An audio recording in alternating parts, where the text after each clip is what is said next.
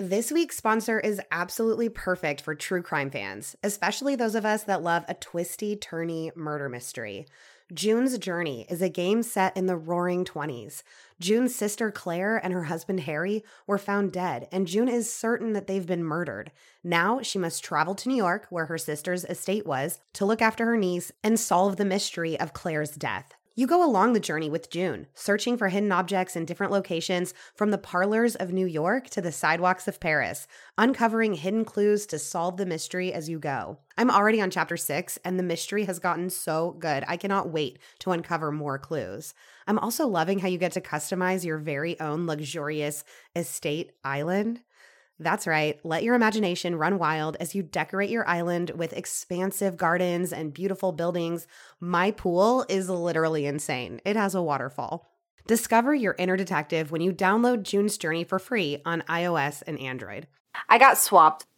You got swabbed? Yeah, to make sure we didn't have the vids before my mom came. Oh, good deal. I told Russell, I was like, well, if it comes back positive, you know, I'll have to tell my mom that, you know, she can't come. That she can't come. And then I thought more about it and I was like, and if it comes back negative, I do know how to edit a PDF just in case. Sorry, Ma. Linda from LaPorte, gonna be Louise in Louisville for one week and one week only.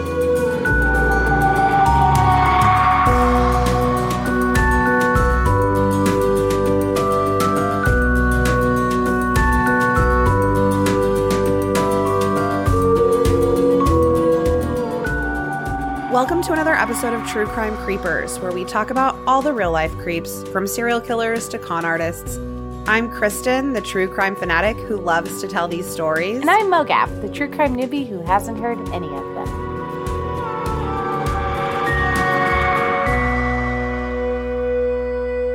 I have to tell you a story. Oh, what? This is so funny. I had a dream last night. As you know, I read the Harry Potter. Well, I'm reading the Harry Potter books right now for the first. This is my first reread ever. Uh huh. It's very good right now. I'm on the Uh-huh. sixth one.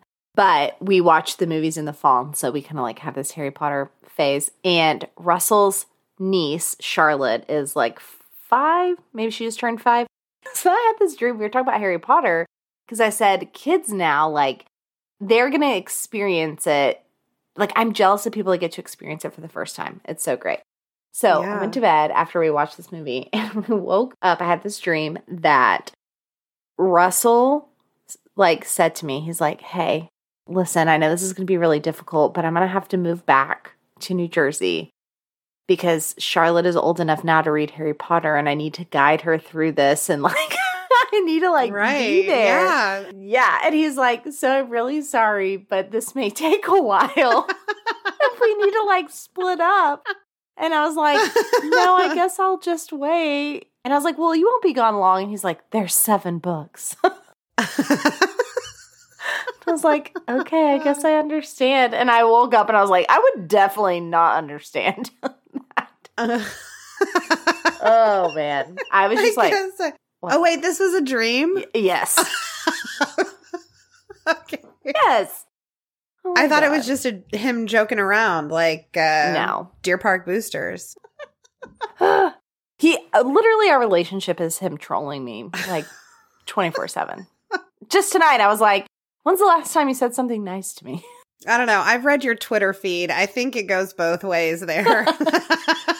Yeah, that is true. That is true. He has no social media on his phone now though, so it's like less fun for me. what? No social media on your on his phone? Yeah. Ugh. Talk about a crusty old white guy, am I right?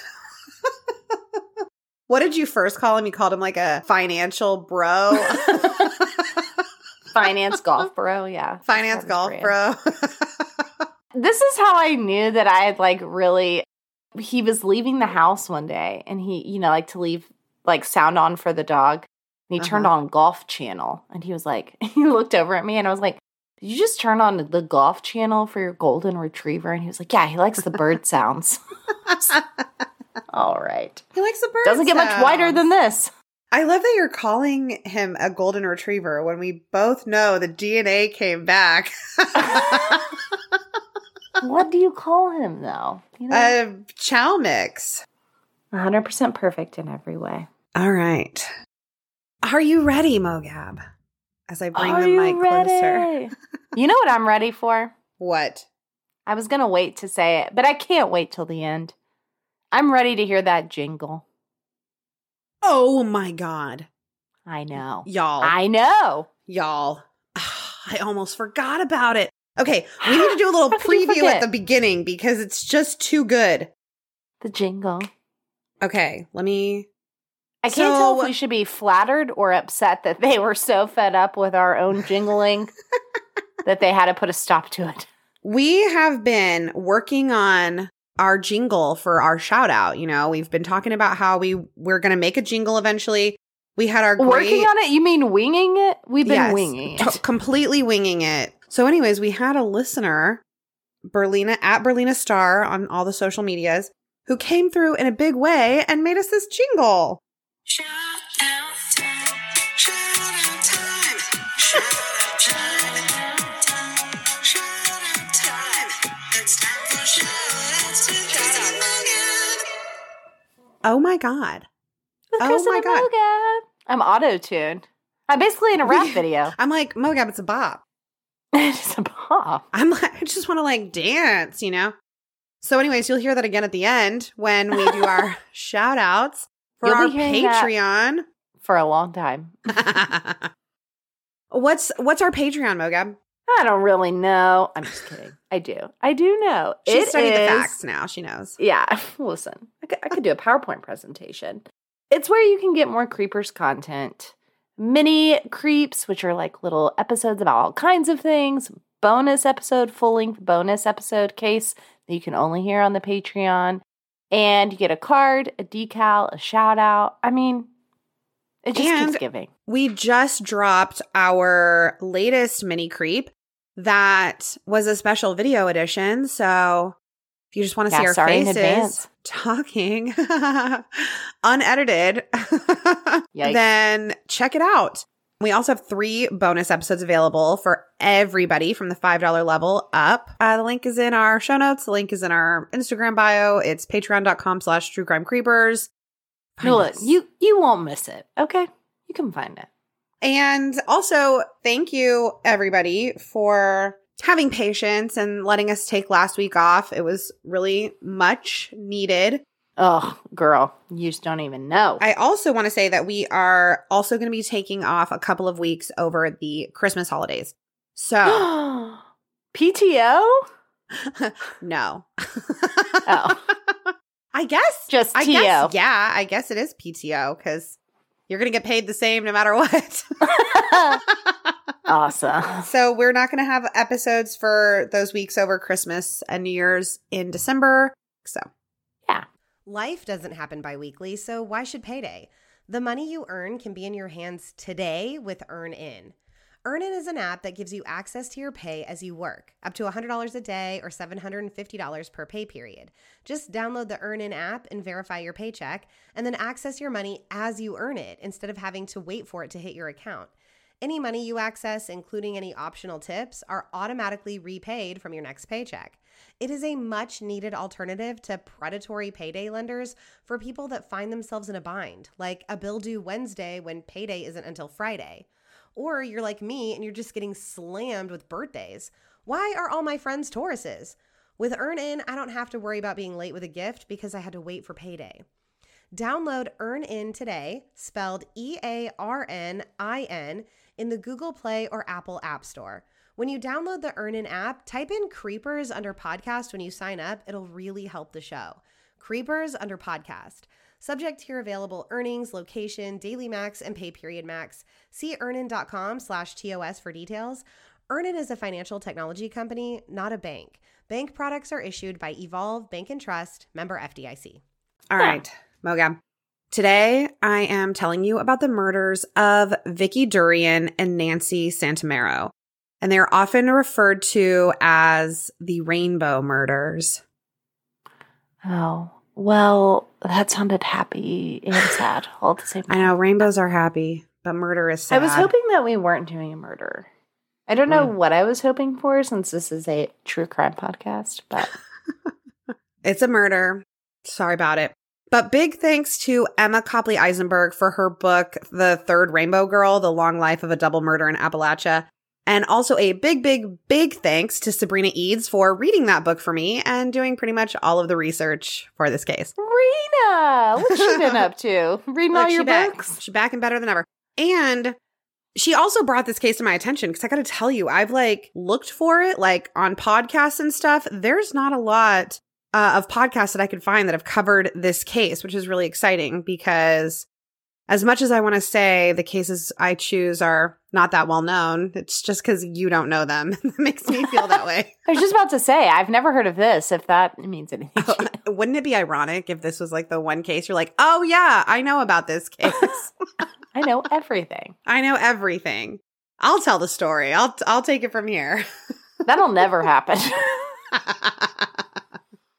All right. It was June 25th, 1980. So we're back oh. back in the 80s.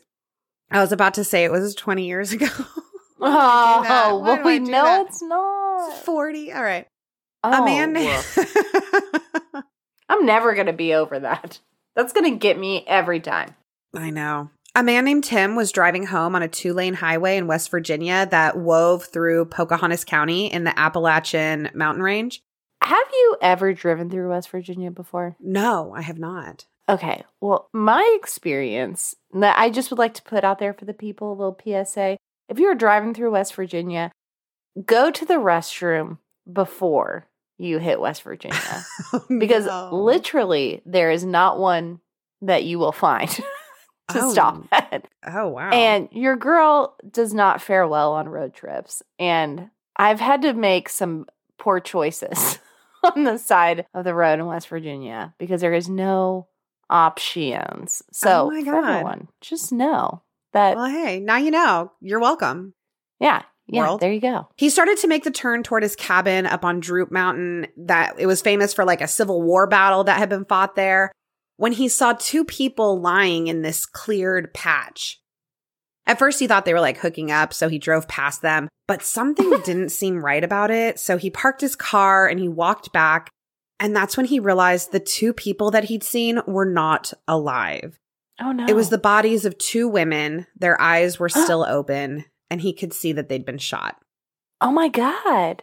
Wait, where was this? Like, not on the road, but like he's driving down a road and He was driving down a road and he was turning toward his cabin, and it was up on Droop Mhm. Mountain in the Appalachian Mountain Range in West Yeah. Virginia.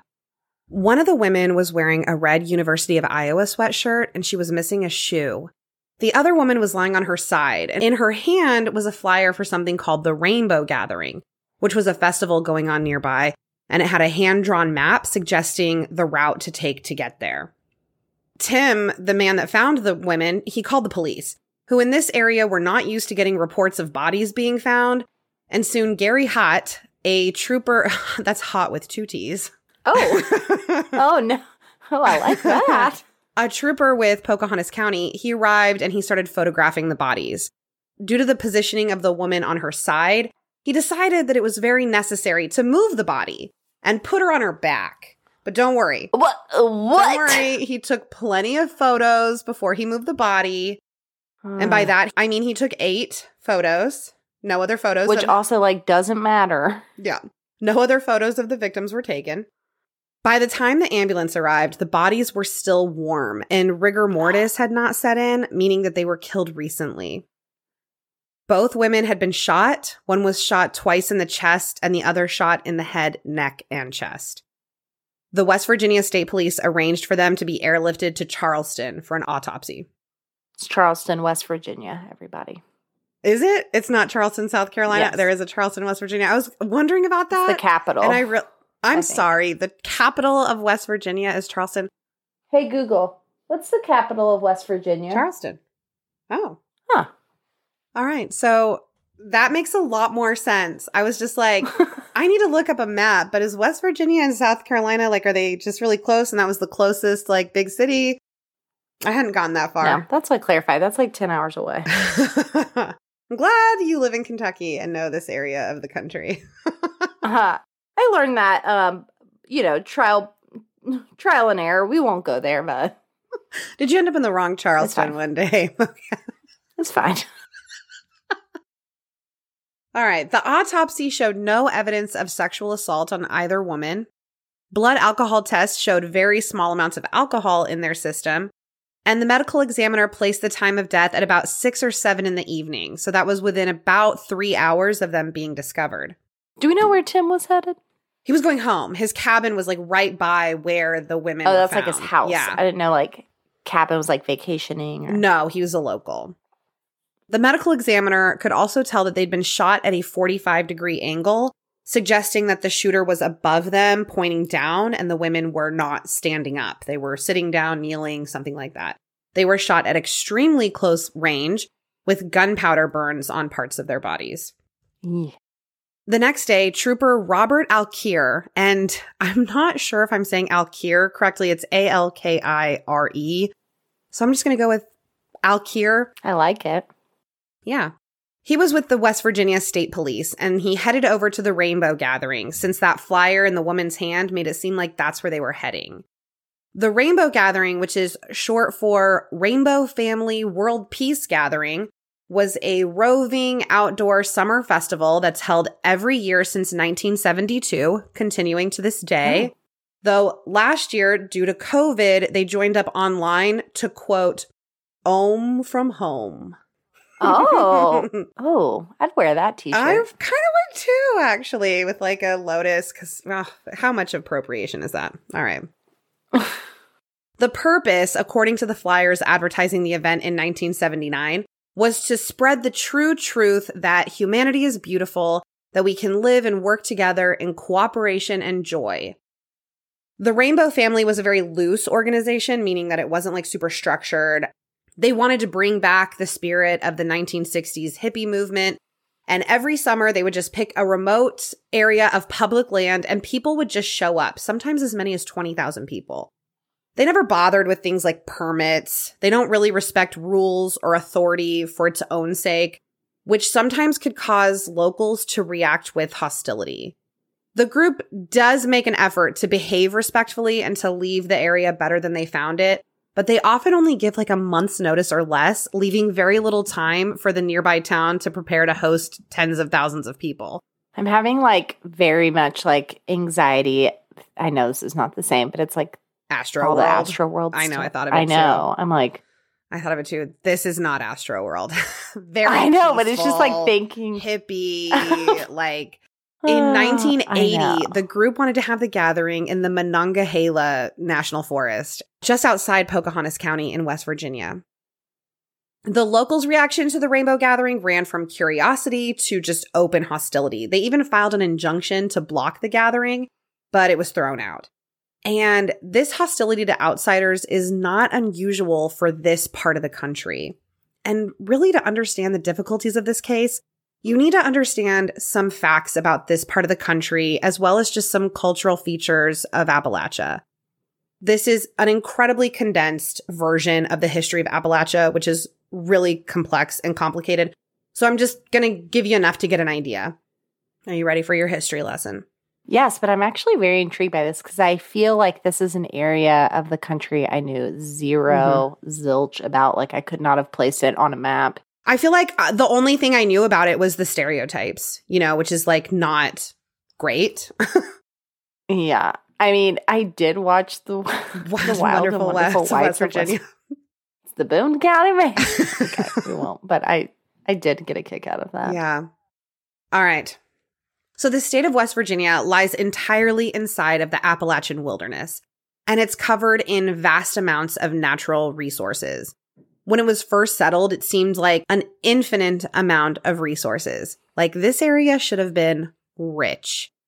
But people who did not belong to the area came and just took nearly all of these resources without any concern for sustainability, just basically drained it dry and took off. And the area was not compensated at all for any of the resources that they took. And that led to the crushing poverty that still exists in Appalachia today.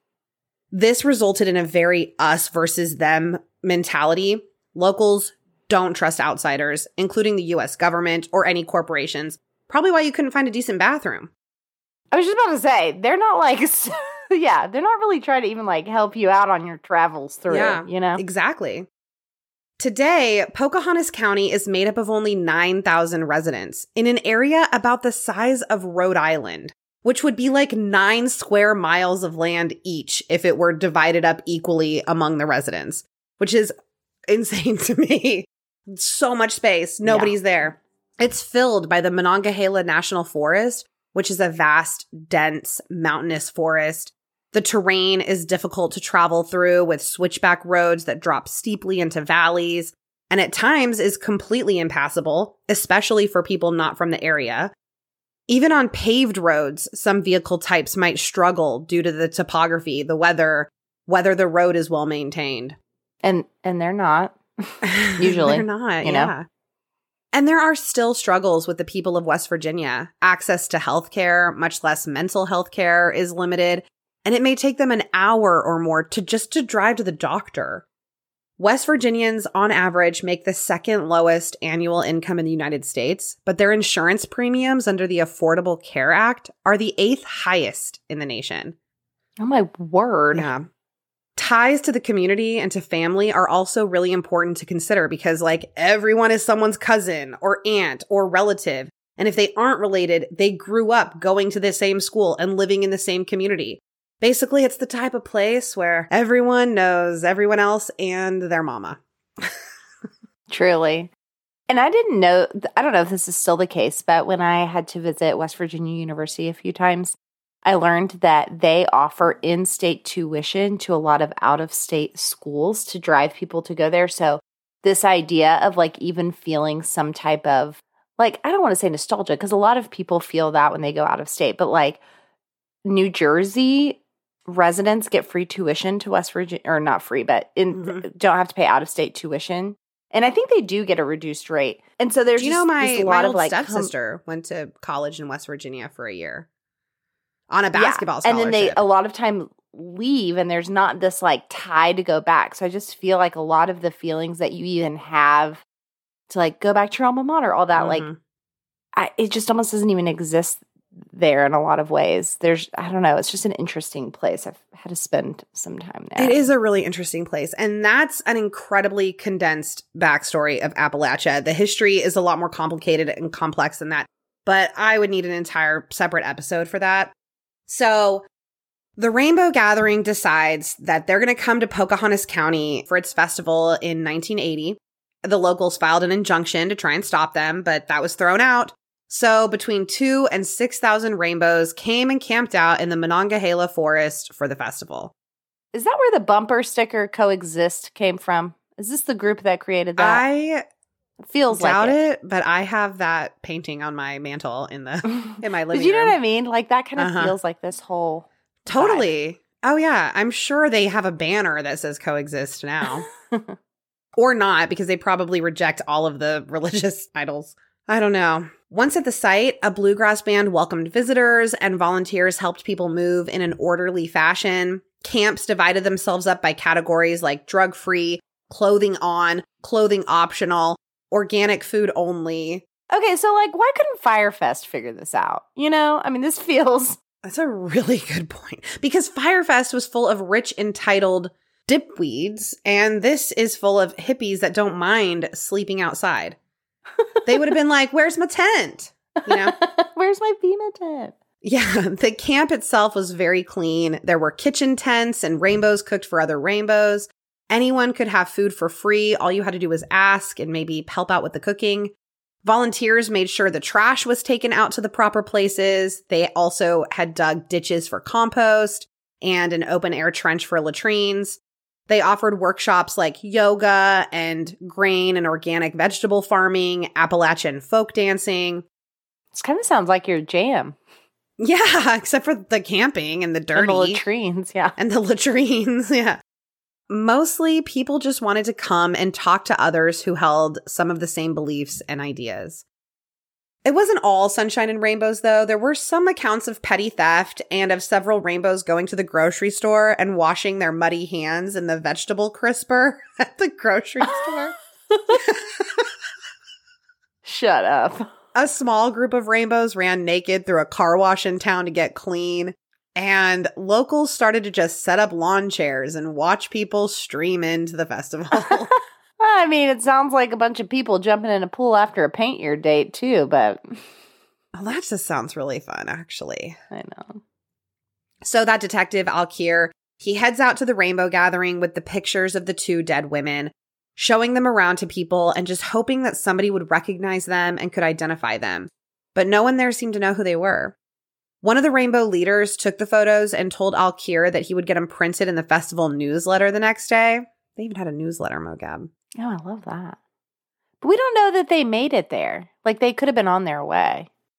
Right. It seems like they were on their way. So this is kind of just him following a clue, like the only clue that he can. Maybe they were going to meet somebody there that would know who they were. So he was true to his word. The photos were published, but no one came forward during the festival. People wondered if the violence had been targeted at them because they were rainbow people or because the locals had been angry that they were having their festival there. But the festival ended as scheduled and everyone dispersed, leaving behind very little damage to the land, no hospitalizations, and no arrests. It's just a very peaceful gathering.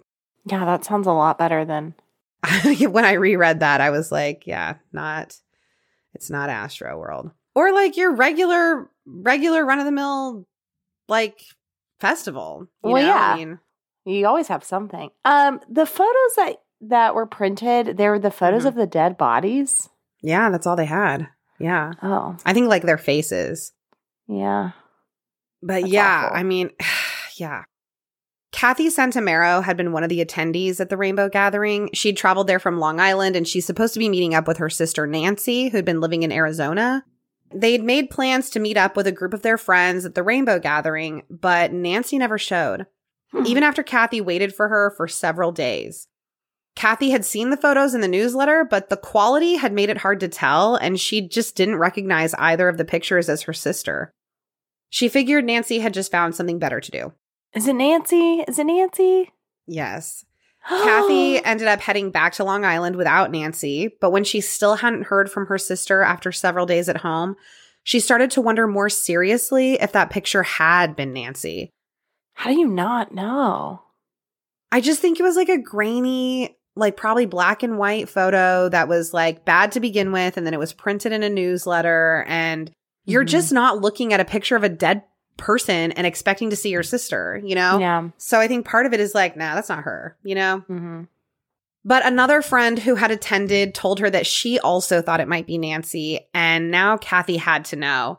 So she made the drive jo- down to Charleston, not South Carolina, like I've been assuming this whole time. Yes. And when she was taken to the body, she immediately recognized her sister. She was Oh. even wearing a bracelet that Kathy had made for her. Oh no. Once Nancy had been identified, they were able to find the identity of the other woman because they'd been together and they knew who it was. It was Vicki Durian. So, how did Nancy and Vicki wind up on that mountain that night? Here is what we know. Is this solved? Um, Okay. no, maybe not unofficially. You did not understand the assignment. Blame Sabrina. It's her fault. Yeah. She's gonna love that. it was June 1980. Three women were hitchhiking together across the United States. There was 26 year old Vicki Durian, 19 year old Nancy Santomero, and 18 year old Elizabeth Johndrow. So it's Vicki, Nancy, and Elizabeth, who went by Liz. They were three independent spirits who loved to travel and wanted a lifestyle of wandering and seeking out new experiences. And that's really what drew them together in the first place. They'd all met when they'd found themselves living in Tucson, Arizona. Oh, it was literally just there. Love that place. oh, yeah, you did. You just got back. Vicki had grown up on a farm in Iowa, but when she was in high school, she'd gotten pregnant, and her family basically forced her to either get married or give the baby up for adoption. The book said that throughout the 60s and 70s, 80% of single white women who got pregnant gave their babies up for adoption. Oh my goodness. So it was just like an expectation. You'll just give it up for adoption. But she hated it. She said she cried for the baby every day and she went through a complete personality change. She cut her hair, she stopped wearing makeup, and she traded in her trendy clothes for flowing dresses and baggy pants, morphing into the hippie that she wanted to be. Hmm. Vicki stopped eating meat and she started lecturing her family on the effects of littering. Little by little, she grew apart from her family until she just decided to leave. She wanted to head west to California, and so she started hitchhiking. She stopped off in Tucson, Arizona, where she found work as a home health aide, and she liked it because the hours were flexible and it was easy to leave the job for weeks at a time when she wanted to go on a trip. She lived in a group house with 10 other people and her dog, and she loved it.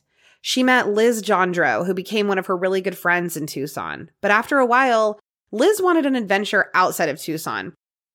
And she decided to move to an outlaw commune in the Arizona desert with people hiding from the law.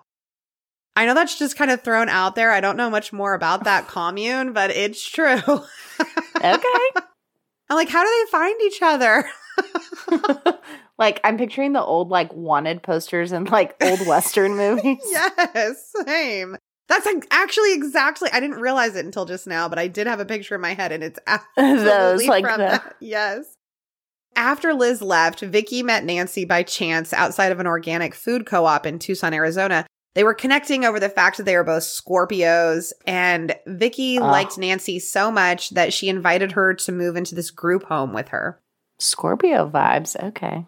Yeah, Sabrina's also a Scorpio. She Oh. She put that in the notes. she was sending them to me. In the summer of 1980, Liz called Vicki up from her outlaw commune and asked if she wanted to travel with her for a few weeks to attend the Rainbow Gathering. Vicki told Liz she was down to go, but she wanted to bring Nancy too. She said that Nancy could use the experience. On their way to the gathering, the trio spent several days with Vicki's family at their farmhouse in Iowa, and from there they planned to hitchhike to West Virginia together for the festival. At this time, hitchhiking was seen as an invitation to adventure, a cheaper way to travel and meet people that you might not otherwise meet, and sometimes a necessity since fewer people owned cars back then. So did they hitchhike from Tucson all the way to Iowa and then Mhm. Iowa to West Virginia? Uh huh. Yes. But Vicki's family did not understand their daughter's lifestyle. They wanted her to stay and settle down at home with them. But Vicki told them this would probably be her last big trip and she'd have to think about coming home. Vicki's mother dropped them off at a nearby interstate ramp, crying as she said goodbye to them and drove off. Could you imagine? No, Drop me off at this feeder road interstate ramp so I can like get in a car with some stranger. I know. But Vicki told her friends that that was unusual. Her mother had never cried when they'd said goodbye before. It was not a good omen, and the girls would not make it to the festival. Oh my goodness. But it was three girls traveling together, and only two were found. hmm Once police identified the bodies, they'd quickly discovered they're traveling with a third, but they didn't know much about her, only that her first name was Liz. They started searching for her body around where the others were found, while rumors about the murders spread through town. People started suspecting that the person responsible for the killings was local because of the location of the bodies. Not many people outside of Pocahontas County would have known how to get up there. But also, it was right near this like famous Civil War battle site. So, like, hmm. people, I'm sure could- it was like a park, you know? So, Yeah. They also like make a lot of assumptions and it, like, oh, it's got to be someone local that like, you know, right. I don't know. Mm-hmm. Yeah, Like, not exactly. necessarily. Right. A week went by with no sign of Liz when Alkire got a call on his phone. The voice on the other end said, My name is Elizabeth Johndrow, and I'm alive. Liz explained how she and Vicki had been friends and how Vicki had introduced her to Nancy and they'd all decided to go to the rainbow gathering together. She said they'd hitchhiked with lots of people. Most of them were good, some were dangerous. But they'd Oh. arrived in West Virginia early or before the festival was going to start. So the girls hitched to South Carolina. They stayed at the beach at, on Sullivan's Island and then they headed Oh, back towards love the gathering. place.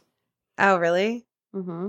At a truck stop in Richmond, Virginia, Liz had a feeling that she should call home. She just got this kind of bad feeling. She called home and she learned that her father was getting remarried later that week in Vermont. So she decided that she needed to go home to Vermont to go to the wedding and that she was going to have to miss the festival. They just like didn't tell her that.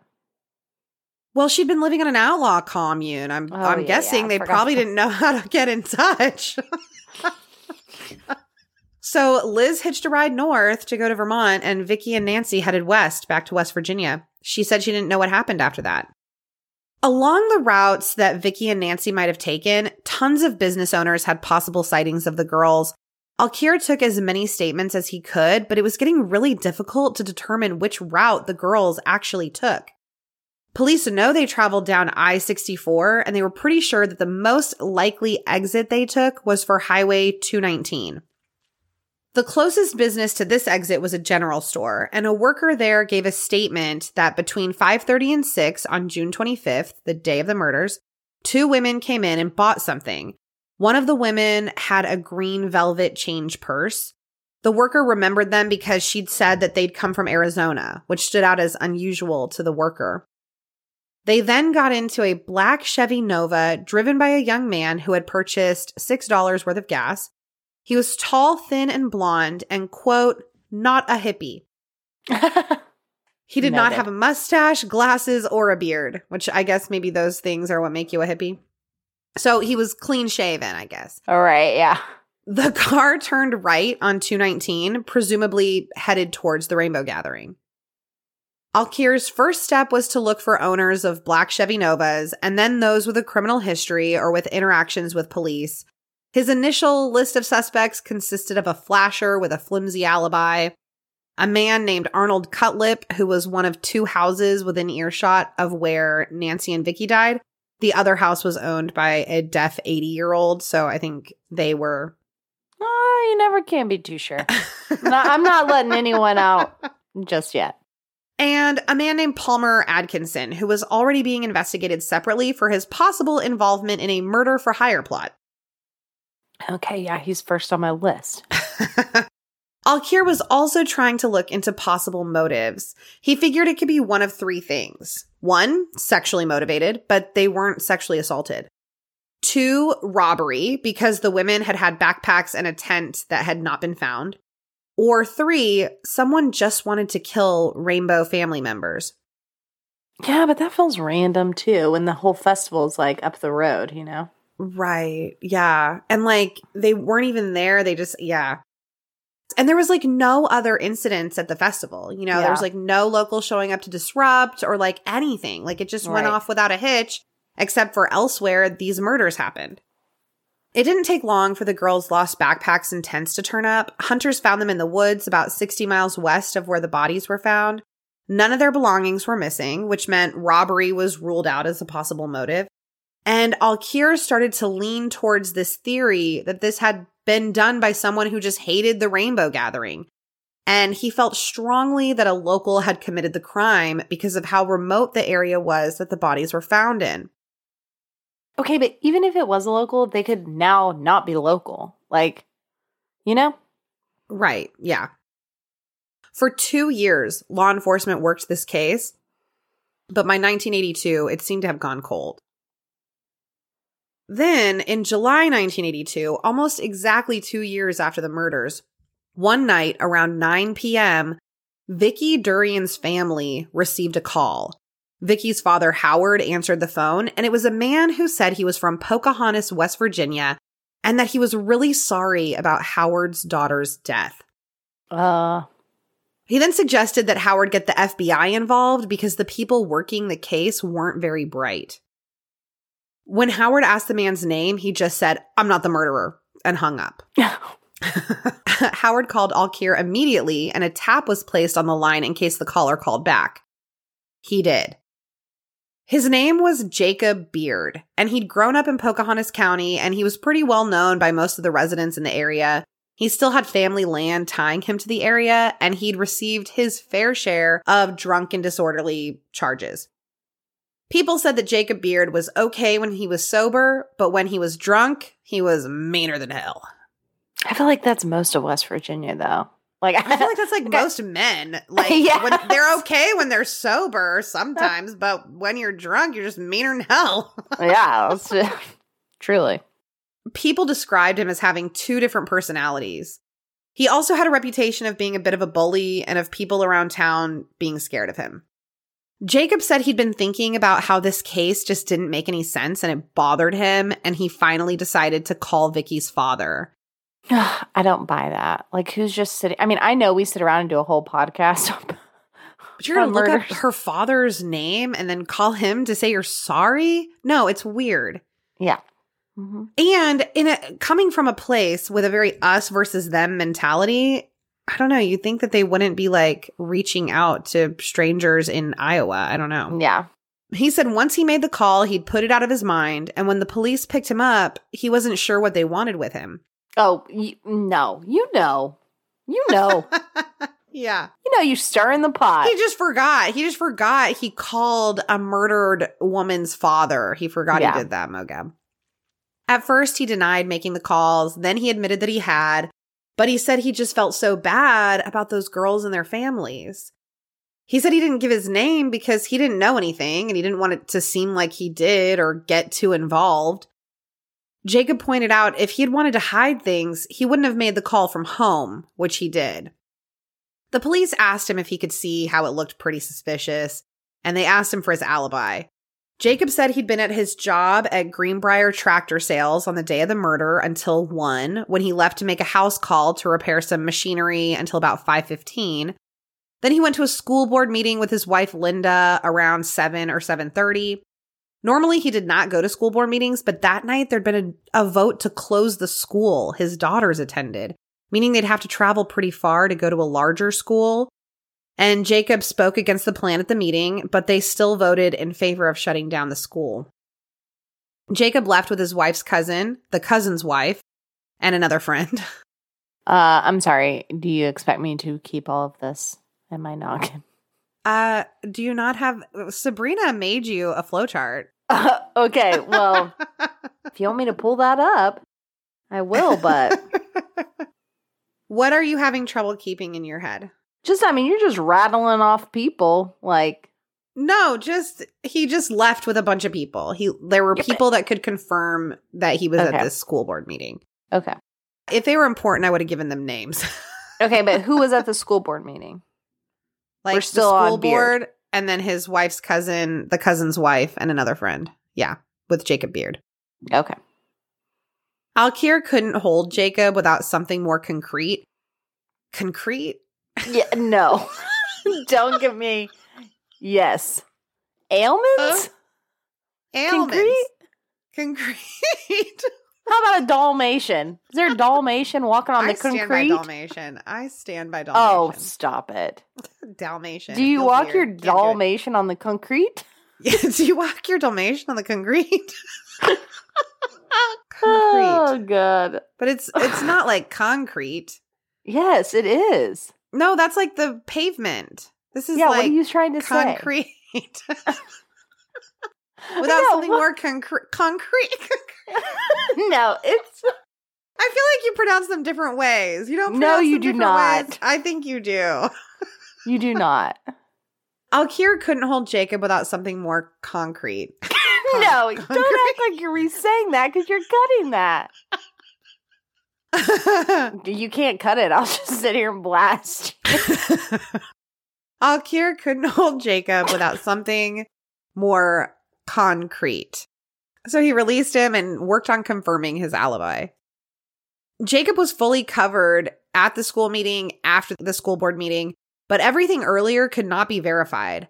Alkire also discovered that Jacob had lied to him. He left out the fact that he'd also left that meeting with his mistress, Patricia. Oh. And as we all know, if you lie about being a cheater, you're also very likely lying about murder. LOL. L O L. But I mean, a good rule of thumb is, you know, to don't do either. Yeah, don't do either. Uh, if you cheat, you're going to get arrested for murder eventually. Then they'll use it against you. So Yeah, there's your warning. You will get what is it? You will get chlamydia and die. That's what you just sounded like. if you cheat, you will get chlamydia and die. Die. Mean girls. Ugh. This episode is sponsored by Prose. Supporting our sponsors really helps support the show. A couple of years ago, I decided it was probably time I figure out some kind of skincare routine. But the problem was, and has always been, too many options. I don't know exactly what I need or what's best for me and my skin. So, thus far, my solution has been to just buy a skincare line off the shelf and hope it helps. But that's all about to change when my custom skincare from Prose comes in. Each and every bottle of Prose custom hair and skincare is made to order and personalized with a unique blend of naturally powerful and proven effective ingredients to meet your needs. In fact, in a third party, double blind, dermatologist supervised controlled clinical study, aka the gold standard in research studies, Prose proved that personalization works better than off the shelf alternatives. Try it for yourself and get your healthiest hair in 30 days or get your money back. Prose is so confident that you'll love your results that they're offering our listeners an exclusive trial offer so that you can see the difference custom care can make. That's 50% off your first subscription order at prose.com slash creepers. That's P-R-O-S-E dot com slash creepers for your free consultation and 50% off your one-of-a-kind formulas. Prose.com slash creepers. This show is sponsored by BetterHelp. We all carry around stressors, big and small. For me, this comes in the form of work, too many deadlines, relationships with people, irrational fears of the future. When we keep them bottled up, it can really start to affect us negatively, mentally and physically. Therapy is a safe space to get things off your chest and to figure out how to work through whatever's weighing you down. My therapist has really been helping me work on coping skills for how to handle my stress, how to handle day to day tasks that I struggle with, as well as working on communicating and improving personal relationships and just talking through problems with somebody who understands. It's something I wish I'd started ages ago. But finding a therapist is so overwhelming. Are they taking new patients? Are they taking insurance? And once you find one that says yes to both of those, are they a good fit? If not, you have to start the process all over again. If they are a good fit, you've got to figure out some way to fit appointments into your busy schedule. But BetterHelp takes away all of those barriers, and I'm so thankful. I love my therapist. I really feel like they took my questionnaire that I filled out when I signed up and really used it to match me to the perfect person. So if you're thinking of starting therapy, give BetterHelp a try. It's entirely online, designed to be convenient, flexible, and suited to your schedule. Get it off your chest with BetterHelp. Visit betterhelp.com slash creepers today to get 10% off your first month. That's betterhelp, H-E-L-P dot com slash creepers. So, Detective Alkire kept close tabs on Jacob, interviewing him several more times in January and February of 1983. And Alkire started to have doubts that he'd committed the murders, but he still thought he knew more than he was saying. They started applying more pressure to him, asking him if there was anything he'd forgotten to tell them about the Rainbow murders. They were so sure he knew something. They even offered him immunity in exchange for his testimony, so long as he was only an accessory before or after the fact, not if it turned out that he had been the shooter. So, Jacob said he had seen something that night near where the murders took place. He saw several cars parked by the entrance to Droop Mountain, and he recognized the cars of several people he knew. But Jacob said he just told them that because he felt like he had to tell them something because of this immunity agreement. He knew the cars didn't actually have anything to do with the Rainbow murders, and he said he hadn't really understood what he'd need immunity for, and he'd only signed the agreement because his lawyer had told him to. He thought he'd just be able to go home if he signed it. You're never going home if you sign it. You're never going home. Not. But Detective not. Alkire had set his sights on him. Jacob felt like Alkire hounded him all summer and that he was being treated unfairly. Alkire called him in again, and Jacob had every intention of telling him to leave him alone and that he was done talking to the police. But instead, for whatever reason, he told Alkire an incredibly bizarre story. Oh. He said that in September of 1980, three months after the Rainbow murders, another Rainbow family member had been killed. Why they were there three months later, don't know. He said that Palmer Atkinson and Arnold Cutlip, two of the others on the suspect list, that they'd killed a woman, brought her to Jacob's farm, and then ran her through a corn chipper on his property to dispose of her. Arnold Cutlip was arrested for this and held for two months while investigators completely disassembled Jacob's corn chipper, and they found no evidence that anything human had ever gone through the corn chipper. And it was determined that Jacob had just made up the story and they released Arnold. But why? Palmer Atkinson, the other guy, he was already in jail for something else, so he stayed in. But Jacob didn't stop there with the stories.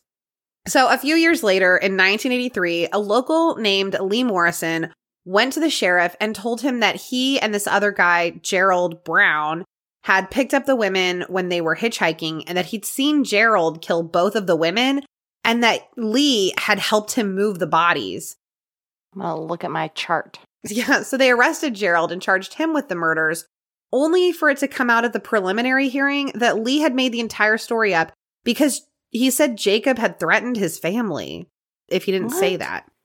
And then the case went cold again. Between 1985 and 1991, police kind of gave up investigating Jacob Beard.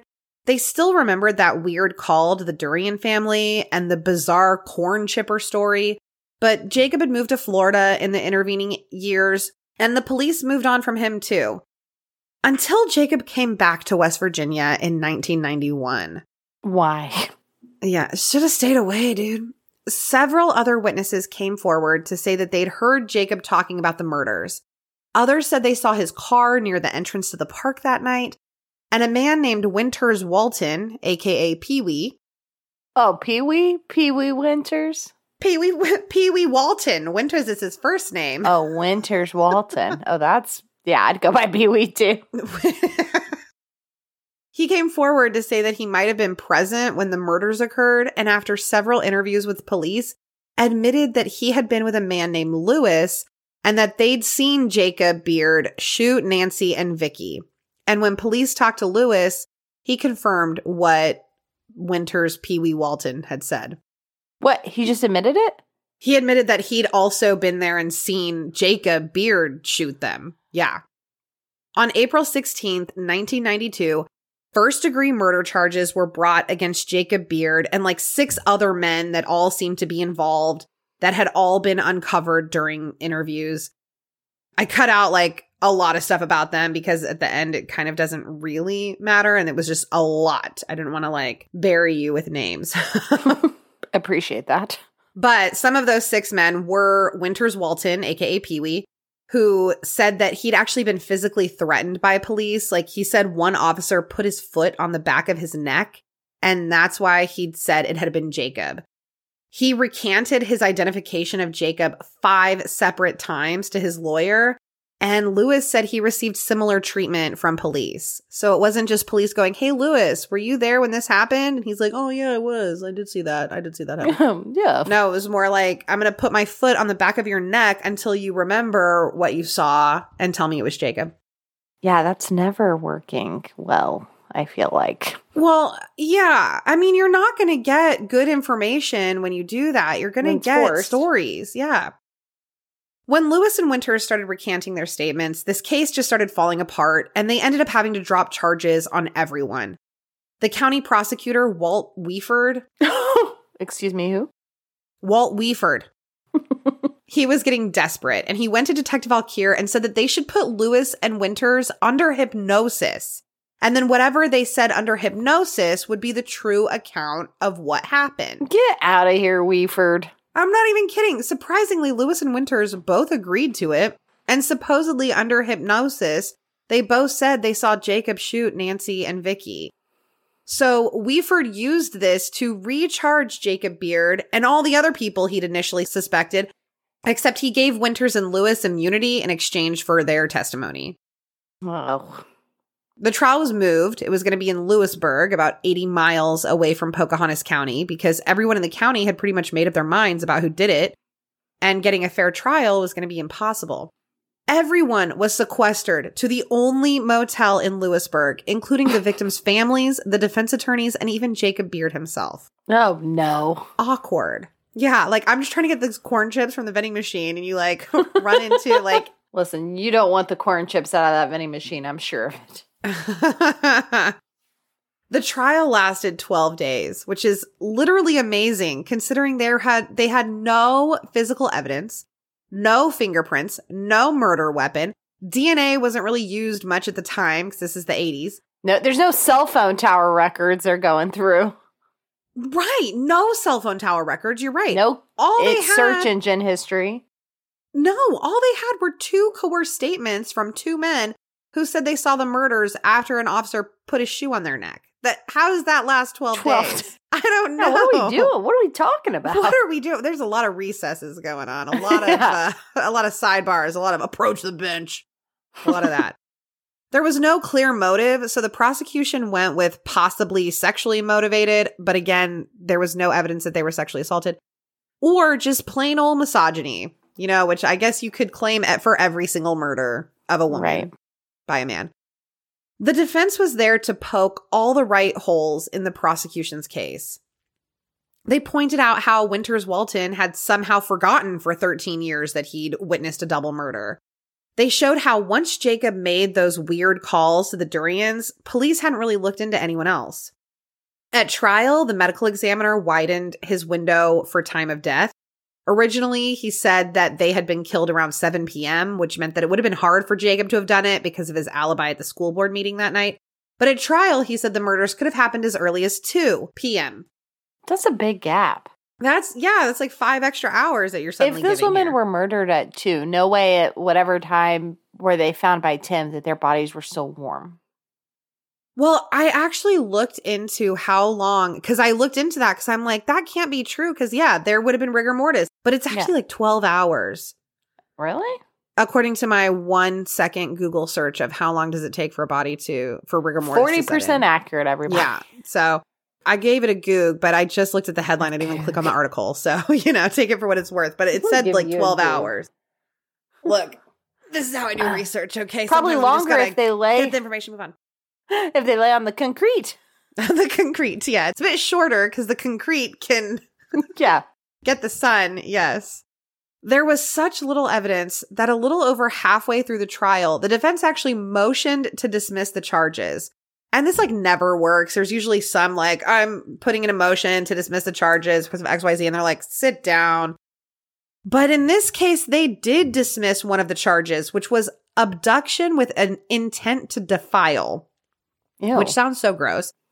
Because no one could place Jacob or anyone else accused of this actually speaking to Vicki or Nancy. So it's like they couldn't actually prove that they had abducted them with intent to defile because they never even talked to them before. sure. But then, two state police who had helped with the interviews, they testified that not only did they think that Walton and Lewis were not being truthful, they said that they thought they were just telling investigators what they wanted to hear. This is state police testifying to this at trial. Right. But they also said who they thought had actually committed the murders. Oh. They thought it was an inmate named Joseph Paul Franklin, who is currently in prison in Illinois. More on that later. yeah. More on that now. More on that in one, two, three paragraphs. Jacob testified in his own defense. He denied killing Vicki and Nancy, but his testimony didn't really move the needle either way. On the day the trial ended, the prosecutor continued in the same vein, encouraging them to find Jacob guilty because the other theories of the crime just weren't even worth considering. The defense reiterated the police and prosecutorial persecution of Jacob and all the others accused of this, and they appealed to the West Virginia sense of mistrust in the law and the system to ask them to prevent a grave injustice from being committed against this man who the prosecution had not proved beyond a shadow of a doubt was responsible for the crime. Which I got to say, I totally agree with that. Like whether or not Jacob has has committed this murder, they have not proved it. but that's not the way things work around here. That's not how they work in Mogab land That's right. with Mogab justice. and that's why Adnan's still in prison. Oh, that does burn me up. it's going to burn you up even harder later. Okay. The jury Ugh. deliberated for three hours and they found Jacob Beard guilty of the first degree murders of Vicki Durian and Nancy Santomero. And he was given two. Yeah. Because that's just the way it is around here. That's why. That's just the way it is around here. That's probably why. How? I don't know. I guess the phone calls are weird. The corn chipper story is weird. And then Yeah, you got two weird. guys saying that they saw him do it under hypnosis. So that, you know, but and he was given two life sentences without the possibility of parole. Dang. So you'd think that'd be the end of things. But you'd be wrong. Enter Joseph Paul Franklin. This is the inmate those two officers brought up at Jacob's trial, the one they thought had actually committed the Rainbow murders. But why did they think that? We don't know yet. I will tell you. Oh. Franklin had actually changed his name from James Vaughn after he read Mein Kampf and realized how much he related to the Hitler Youth. So, uh, Joseph Paul Franklin, like Joseph was the name of like Hitler's somebody, and he named himself after all these people. Okay. He grew up in Mobile, Alabama, in a very poor neighborhood with a mother who beat him, starved him, and forced him to sleep outside. As a teen, he was already blind in the right eye and had multiple instances of brain damage from the severity of her abuse. And after reading Mein Kampf, Franklin went all in on the white supremacist propaganda and he stopped associating with all black people, including those that had been his friends and had regularly given him food when he was hungry. He joined the American Nazi Party and the KKK and was really interested in Charles Manson's theory of helter skelter, which is oh, basically like an apocalyptic race war brought on by the tensions between white and black people. Franklin wanted to help bring Helter Skelter on, and he decided to do that by regularly insulting interracial couples he saw on the street, which then escalated to spraying mace in their faces. He became so aggressive and upset when he learned that his sister had a black housekeeper that she came close to calling the police to get him to leave. Yikes. But don't worry, he got all the help that he needed to deal with the trauma from his childhood, and he really turned himself around before it got too bad. Oh, I mean, listen, I will serve up the blame buffet because I don't give a shit about whatever he's feeling. Also, I'm just kidding. He didn't do any of that. Instead, he started making bombs and he Oh. targeted a synagogue and a pro Israel politician. And then he got in an argument with a black man and a white woman driving in a car together. And then he shot and killed them both. oh my God. Yeah, he's real bad. And I've never heard of this guy before in my life. After this, throughout 1997 to 1980, Franklin roamed the US, killing black men, people who even just appeared to be in interracial relationships, and Jewish people. To fund the murders, he robbed banks. I mean, Uh. he even tried to murder Larry Flynt, the publisher of Hustler, because he put interracial couples in the magazine. Larry Flynt was partially paralyzed from this attack, like for the rest of his life. Yeah. How do we not know this person? I know. His victims increased to at least 20, possibly more, until he was finally captured in Florida in 1980 when he went to donate blood and one of the workers recognized his tattoo. I'm sorry. What makes you think we want your blood? Uh, he's just We do like not want your donating blood. So maybe he, this was in 1980, so maybe he was selling it. I think they were still, I think you could still sell your blood in the 80s because it was like before HIV. He was tried and received two life sentences, and he was later tried for other murders and received the death penalty. Every detective with unsolved cases that were possibly racially motivated came to interview Franklin in the hopes that he would confess to their murder that they were working on. And during one of these interviews, he made an offhand comment about picking up two female hitchhikers in West Virginia and killing hmm. them. The, so the details that he gave more or less match the murders of Vicki and Nancy. He said he killed them because they seemed like communists and they probably had had sex with a black man before. So deserved Probably. it, obviously. What? Yeah. He described how he shot them and it fit with them being seated, which is what the autopsies had indicated. The agent interviewing him had him draw a map of where he picked up the women and where he left their bodies. This map included a hand drawn picture of the bullets he used to kill them, as well as a note about a rainbow meeting. Like it just on this map, it said rainbow meeting that Franklin said the girls told him they were going to or had just come from. He couldn't remember. The agent got in contact with Detective Alkire and he and the prosecutor Weeford looked at the map that had been drawn and they felt that it was just inaccurate because it didn't match the topography of the area. This is blowing my mind. Like I am the most like tried and true Texan. If you asked me to draw the outline of the state right now, it would probably look like a ravioli. Okay. Like yeah, I and I mean, cannot. if you asked me to draw you a map from like your aunt's house to my house, I'm sure that the road, like, it's not going to be to scale, you know? yeah. Also, he had put the gas station on the wrong side of the road. So it's obviously that he just made it up. Okay, well this is how many years later also? Yeah. And yeah, like I like I said, his map wasn't to scale like they expected. The X. Now, how much paper did they give him? He had One, of sheet, paper. one eight and a half by eleven. Yeah, one sheet of paper. Plenty. Okay, then. Apparently. The X's he drew to indicate where Vicki and Nancy's body were were way too close to where 219 was on the map when really it was like a 15 minute drive away. That's because you gave him one sheet of paper. Yeah.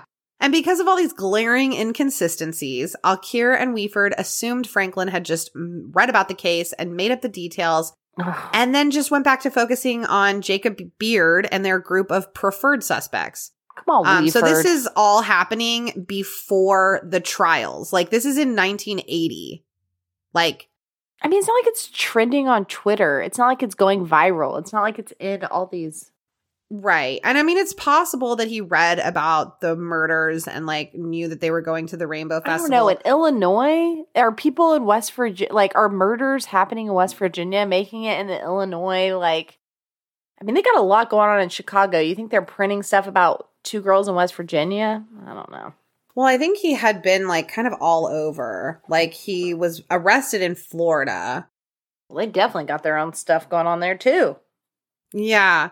And I don't know. Yeah, exactly. Uh, yeah, I don't know. They never proved that he had read a newspaper where he could have seen this information. It really just seems like they kind of looked at it. It wasn't good enough and they kind of dismissed it and just went about their their days. But to me, these murders were so random. There was obviously no motive. Nothing was Yeah. stolen from them. They weren't sexually assaulted it doesn't make sense that it was somebody that just hated the rainbow family because why would they go to them and not go to like the festival It's just hard. Like Beard didn't do himself any favors. Like that is weird behavior, and I know that that's like yeah it's weird and i'm not saying he didn't do it i don't know if he did it but to me it makes a lot more sense that some guy that was on a serial killing spree and was passing through town would have been more likely to kill them And then he admitted that he killed them. You know, he took credit for it, but we also know that false confessions happen all the time. And I just feel people like take even- credit for murders they didn't do all the time. So, But I feel like even if he would have read about it, how much detail was in whatever he read? Because it's like he knew they were sitting down. I just, yeah. I think sometimes we obviously, not we, but you know, we print too much information and then we're shocked when we get these false confessions, all these details. And it's like, if the details like they were sitting down or they were going to this rainbow thing, like weren't printed, then I think that leads me to Mhm. believe that he did it. But if all that information is out there, then yeah, I don't know. Yeah, and the the map is in the book. Like I I I looked at the map Right.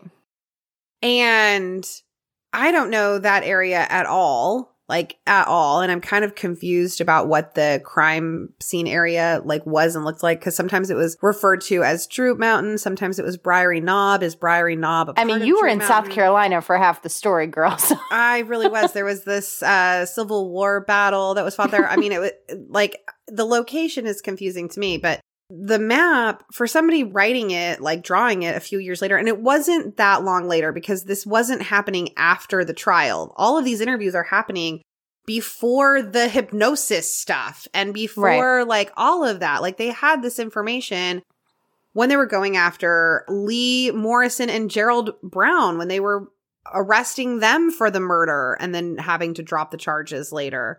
But I think like the gas station on the wrong side of the road, like That doesn't do anything for me. yeah, I feel like in a all. couple days I'd forget. Which that. and like was there mm-hmm. proof that he stopped at the gas station? No. So like why Right. would he remember what side the gas station was on? He just remembered he passed a gas station. Right. My God, I sometimes can't remember what side of the road the one down the street is on. I'm like, am I going to pass it this way or that way? Yeah. what lane do I need to be in? Okay, so Franklin said that no one from Pocahontas County, Alkire, Weeford, no one had ever come to talk to him about the Ugh. confession that he gave. After that, After that, after he's saying, like, I did this and here are the details and here's my hand drawn map, nobody even came to talk to him about it. They just assumed that I don't understand. he was making it up and didn't even co- go and talk to him. Yeah. And that wasn't the only interview that Franklin confessed to the Rainbow murders in. Other agents came from Tennessee to talk to him about a separate crime, and he again brought up the hitchhikers from West Virginia. So the West Virginian State Police sent out another agent, Deborah DeFalco, to go interview I'll be my Franklin. peep of the week, Deb. Well, you know she's a woman, so she's walking here doing the doing the job. It's slim pickings so far in this one. Yeah, she didn't expect anything to come out of going to talk to him because he'd just kind of been on a confessing spree. But Agent DeFalco talked to the first officer who had gotten that map drawing, and he thought the map worked depending on how you interpreted it. And if you remembered that Franklin was not a professional cartographer, I think it's important Yeah. to note here. Or like doodler, even. right. But when DeFalco went to talk to Franklin, he told her he'd never killed anyone in his life and he was being held prisoner for his political beliefs. Oh. He denied ever robbing a bank while they showed him pictures of him in a disguise robbing a bank. he refused to look at pictures of Vicki and Nancy's body. So DeFalco got up to leave and then he just leaned in and whispered in her ear as she got up that he'd done it. Ugh. These mind games. So it's like, is he just playing games here? But she said that wasn't enough. So he told her where he'd left Vicki and Nancy's belongings and detailed what the girls had had with them on like on their person. He said he didn't want anyone else going down for the crime. oh, how noble of you. What a humanitarian. I mean, remember when we were if we, it was some episode where you were like, this is the least you could do is to not let somebody else go to prison for something Yeah. that you did. I mean, you're already sitting there. Yeah. And I I got to say I'm not 100% sure if where he said he left Vicki and Nancy's belongings if that matched up to where they were found. I don't know if it was or not. I didn't read that in the book anywhere. And I was reading it very carefully, I will tell you. I wasn't uh, Okay. just I could pretty tell. much looking at so, the notes Sabrina. was gave- yeah. Sabrina, hey, Sabrina, did they ever say if that was the same spot? now we're I'm just not sure. outsourcing everything. DeFalco continued investigating and in the end concluded that Franklin had the means, the opportunity, and the motive to kill Vicki and Nancy. And his motive makes a lot more sense than this rainbow family motive. Like we already know he's insane. yeah, I mean, I guess there's nothing like racial issue that he had here, but Right, they were white women, but they probably had sex with a black man. Mogab, you're forgetting that. or just even like this like whole hippie idea and he's like trying to, you know. yes, the con- they were communists. Yeah. and they yes, it's a lot more. Yeah, I don't know. It just seems to make sen- more sense that he did it than Jacob, but I don't know. Then then we got corn chipper over here, and I'm like. Yeah, oh. that's weird. so weird. But also, he was under a lot of pressure from the police. So I don't know. Would you just like make up random stories to try to help yourself? I don't know. And is that really helping? By trying I mean, yeah, I don't know that those are the Like- stories I would have made up. Yeah. The circumstantial evidence seemed to line up, and with the confession, it worked a lot better than Jacob Beard or Gerald Brown, even though there was nothing that could definitively say Franklin was definitely the guy. I mean, you could say the same thing for Jacob Beard and Gerald Brown. But Alkire and Weeford disagreed. They felt that he'd heard the details secondhand, and Alkire was certain the killer was a local. And I think that's that really what that is driving me nuts. Mhm. I think that's really what made him dismiss it was no, it's it is a local because no one else could find this spot. But I'm like, there's a national park right next to that was the site of a famous Civil War battle. Also, like you don't know who killed these people, so you don't know what the, they could. Maybe they're not locals, but they could be like expert, like hikers and campers, or you know, outdoorsmen or whatever. Or maybe they're not locals, but maybe they've been here for two weeks. I mean, I just think that's so weird. You're just like making an assumption. And based just on the location of the bodies, that no one but a local would ever go there. When you've got a festival with people camping out in the woods, like I mean, you could say that about every hidden body. Like they're hidden or they're in a remote location. Like you're Right. not putting it at the main intersection in town, you know? Oh, yeah, maybe you purposefully looked for a spot that was remote to shoot. yeah, that no one would find. So it ended up being decided that both Alkire and DeFalco would stay on the case. So while Alkire is continuing to investigate Jacob Beard, DeFalco is investigating Franklin. Well, we know what team I'm on. Yeah. And again, this all happened like eight years before Jacob Beard was tried, convicted, and given two life sentences without the possibility of parole. Those started, his two life sentences started in 1993 at the West Virginia State Penitentiary. Jacob's health started deteriorating inside because of the poor conditions and the dangerous inmates. He started having anxiety attacks and was put on antidepressants. Sounds like Azkaban, if you ask me. Yeah, yeah, it does. In 95, Jacob was transferred to another prison, the Mount Olive Correctional Complex, that was brand new and it was much cleaner and more modern. He got a good cell assignment and there was less chaos. And Jacob could now focus on his appeal. Unfortunately, Franklin had once again gone back on his confession about the Rainbow murders, and he would not testify in the appeal that he had done it. And the judge wouldn't even let the officers testify about what Franklin had said, other than just saying that he'd confessed and then taken it back. That's all they could say. So his appeals went nowhere. So his lawyer, Stephen Farmer, who was still working with him long after Jacob's money had run out because he really thought he didn't do it, That's he nice. decided instead of appealing, they were going to file for a new trial on the basis of Franklin's confession. The judge decided that the only way to meet the conditions required for a new trial would be if Franklin was deposed.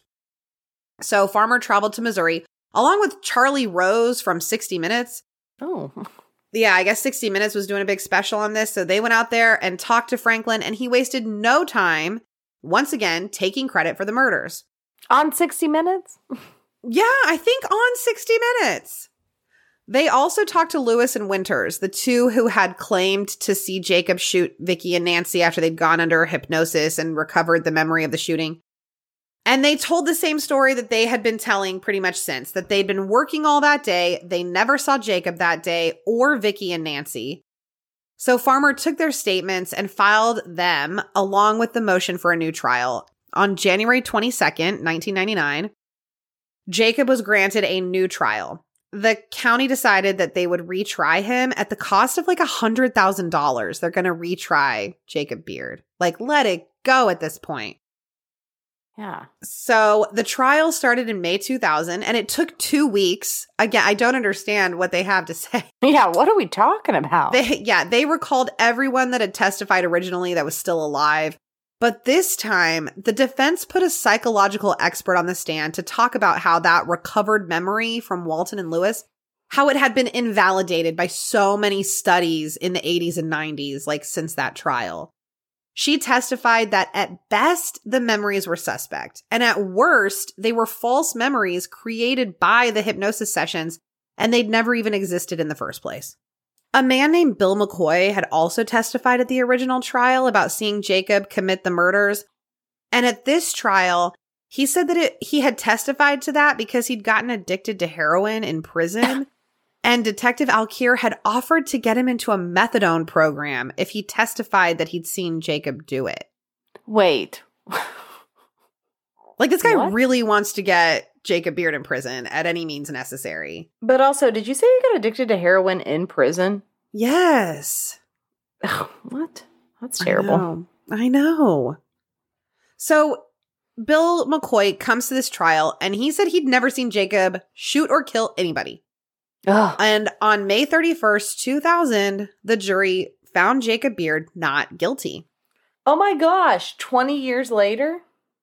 20 years after the murders, I don't think he went to trial in yeah, uh 1993. So it was like he spent like 7 years in prison, 6 or 7 years. The prosecutor, Weeford, remains convinced of Jacob's guilt because he made that phone call to the Durians, which I agree is weird. But I do not agree that it means it definitely did it. Yeah. He doesn't believe Franklin's confession, and he noted that Franklin loved attention, which of course he did. Why else would he be confessing to this over and over and over again, whether Yeah. he did it or not? That his story didn't line up with the with the things that they knew to be the facts of the case. No, Weeford, that's just what you think. And he said his story changed as he got more details from police, which does look a little suspect and maybe like a false confession. It, I think, but how do you know that? Because you never even went and talked to the guy. Yeah. Yeah. He thinks Jacob only got the new trial because of the media attention Charlie Rose brought with his 60 minute special on the case. And I'm like, no, he got a new trial. Well, that might have been part of it, but yeah. also he got a new trial because it wasn't a good investigation. It wasn't a good evidence against him. Like, well, that's why he should have gotten a new trial. I don't know that that's Yeah. why, though. I think he. that's true. It probably is the media, but it should Yeah. have been because, yeah. Well, if that was the case, where's Adnan's new trial? we will go. Yeah, that is. uh-huh. not let that Just go. always- yeah. I was going to bring that up. And Richard Glossip's still on death row. So, Still, I really thought there was going to be some movement after. Oh my gosh! yeah. And I don't think I put this in there, but Jacob ended up like suing and got like $1.3 million for the six years that he spent in prison, which is wild to me because, like, I don't know. uh, Like, because Adnan's still in jail. It's not funny, but it's Uh, I mean, you just have to laugh at the ridiculousness of this whole system. Adnan. like, are you listening? Adnan, he's not listening. We can send him a transcript. Yeah. Anyways, Alkire said that he was open to the idea that Franklin committed the crime, but Franklin had refused to talk to him, so he couldn't prove or disprove his statements. So some people are When saying did you that, try and talk to him? yeah, I don't know. I don't know. Maybe he did try to go and talk to him and and Franklin just lied. I mean, he's not a great guy, so I don't think he's above lying. Here's my question. Like, if I was a detective, I'm sure my days would be very busy, no doubt. But if I got a phone call that someone said they did this, I don't know. I'm like canceling my trip to Subway for lunch. Like, I'm going to go, like, ask some questions. If this is my, it's how I felt like in Scott Peterson. And they're like, oh, no, no one came in and talk to the neighbors that saw Laci out walking her dog. Like, I'm clearing my Monday morning, and that is who I'm going to talk to. Like, I don't understand. yeah. Yeah. Like, skip lunch, one lunch hour, you know? Set up a Zoom call. I just don't understand. Okay, so it seems like Alkire thinks that Jacob was the one responsible. He told a story about Jacob calling him one night around two in the morning to say that he had information about what happened to the third girl.